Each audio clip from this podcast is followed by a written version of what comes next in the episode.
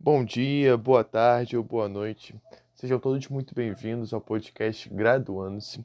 Eu me chamo Pedro Pilo Monteiro, curso Licenciatura em Educação Física. Hoje é dia 4 de outubro de 2021 e antes de falarmos sobre o tema de hoje, eu quero passar a bola, quero que meu amigo aqui, meu parceiro de podcast, se apresente também.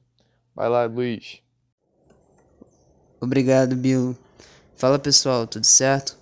Bom, meu nome é Luiz Felipe, eu curso licenciatura em Educação Física e para mim é um prazer estar aqui hoje, nesse momento. Espero que seja um momento de muita aprendizagem para todos nós e com certeza vai poder agregar muito na nossa caminhada acadêmica e para nossa prática no chão da escola. Ah, cara, eu não tenho dúvida sobre isso, estou muito animado para essa nossa conversa. Bom, pessoal, nosso tema de hoje é didática, em suas dimensões humana, técnica e política. Se você quer saber mais sobre isso, como isso se articula com o seu contexto na sua graduação, na sua licenciatura, fique com a gente. Tenho certeza que vai ser uma conversa, um tempo aqui muito bacana. Então, Luiz, o que, que seriam essas dimensões humana, técnica e política?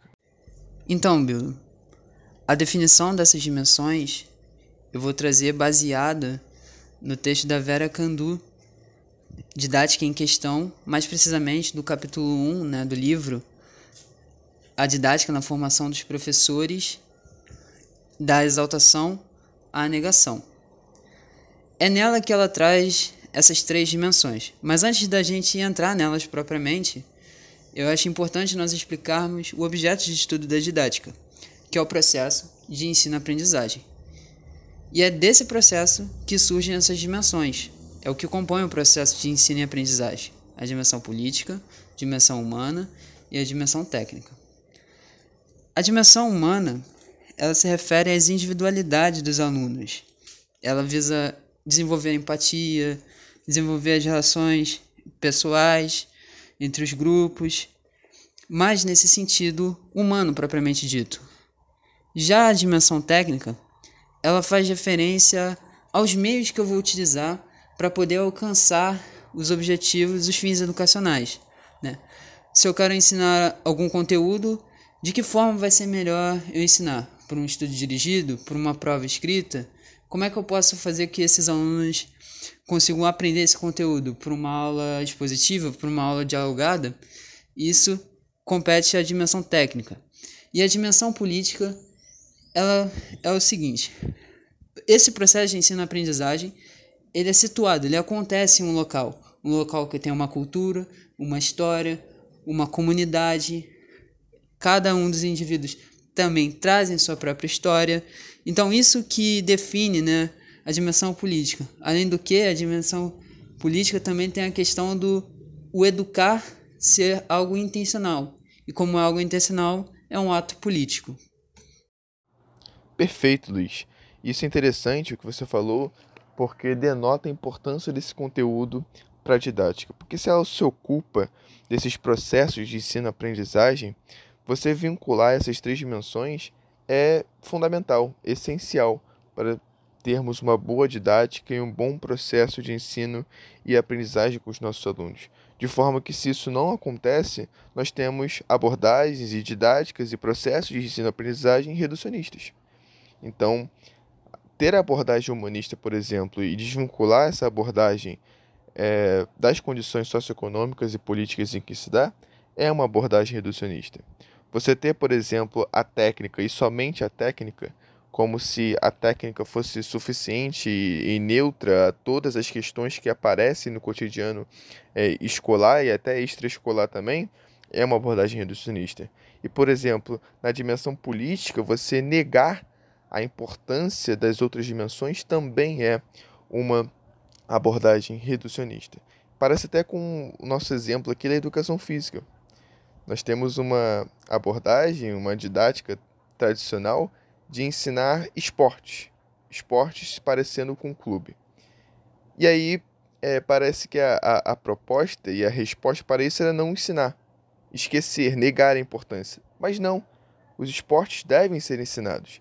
Só que agora, não pode ser só os esportes. E eles têm que ser ensinados com fins pedagógicos, não com fins né, é, esportivos, né, para clube.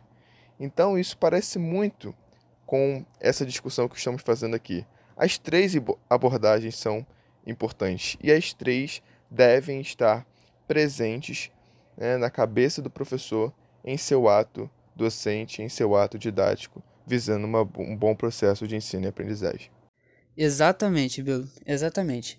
É importante que o professor tenha consciência dessas dimensões e do reducionismo causado pela valorização de uma dimensão em detrimento das outras. Porque quando a gente desvaloriza um e supervaloriza o outro, fica difícil para o professor entender o processo de ensino-aprendizagem como um fenômeno, porque ele possui três dimensões e precisa ser entendido nas três dimensões que se interrelacionam e são dependentes uma das outras.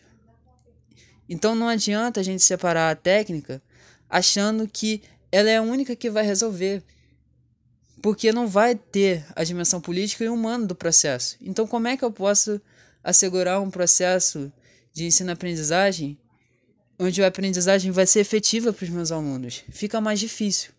É por isso que a professora Vera Candu, no final do seu texto, relata a importância de construir uma didática fundamental que assegure a aprendizagem articulando as três dimensões, refletindo sobre a prática, refletindo sobre as dimensões, alinhando-as. Então é importante a realidade concreta. Cada dimensão é importante nenhuma é menos importante, é menos importante que a outra. Uma não é mais importante que a outra e assim vice-versa. Então, é importante que o professor abandone a didática instrumental como apenas um instrumento, porque ela não vai dar a real clareza do processo de ensino-aprendizagem. E é isso, né, Luiz? É como se um reducionismo substituísse o outro. Ah, identificamos que a didática está muito tecnicista. Então vamos esquecer. Esquece a técnica. Nega. Enquanto o pensamento e a lógica foi essa, é difícil superar uma didática instrumental e partir então para uma didática fundamental que conecte e não dissocie essas três dimensões. E é interessante porque esse texto que fundamenta a nossa discussão da Vera Candor, ele foi escrito em 82. E talvez o ouvinte possa perguntar: mas qual é a relevância desse texto para hoje, já que se passaram quase 40 anos? E ela é muito grande, muito mesmo. Em uma live recente, entrevistando a Vera Candor, o entrevistador ele fez essa pergunta sobre a didática fundamental e a didática instrumental. E foi falado ali naquela live que ainda assim, ainda hoje, é um problema não, que não foi superado. Por exemplo, nos ENDIPs, que são os Encontros Nacionais de Didática e Prática de Ensino, essa temática ela é constantemente discutida e debatida. Ou seja, um texto que foi escrito em 82, pensando e refletindo sobre isso, ainda merece uma grande atenção e um grande foco nos nossos dias de hoje. E é só a gente olhar também para a pandemia, por exemplo.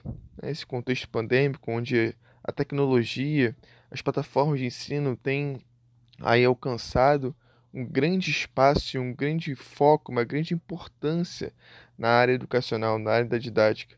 E, e, vale muito essa discussão, essa reflexão de que se essas dimensões estão sendo contempladas né, juntamente ou se uma está tendo uma prevalência em relação à outra. E a conclusão que a gente chega é que sim, ainda temos uma didática instrumental e precisamos superá-la. Ou seja, essa precisa ser ainda a temática de discussão aí de grandes eventos e a preocupação dos educadores brasileiros. Bom, gente, esse é um assunto muito extenso que com certeza não se esgota aqui, mas gostaria já de encaminhar para o final desse podcast, fazendo aqui uma, uma provocação, uma pergunta reflexiva aos nossos ouvintes de como eles veem como eles enxergam no contexto, no cenário da, de cada graduação, de cada licenciatura. Como você vê essa didática? É uma didática instrumental ou uma didática fundamental? Então, com essa pergunta eu, eu finalizo por aqui. Agradeço ao Luiz, meu parceiro aí, muito obrigado, Luiz. Agradeço também aos nossos ouvintes, muito obrigado. E espero que tenhamos outros podcasts para conversarmos aqui. Tá bom?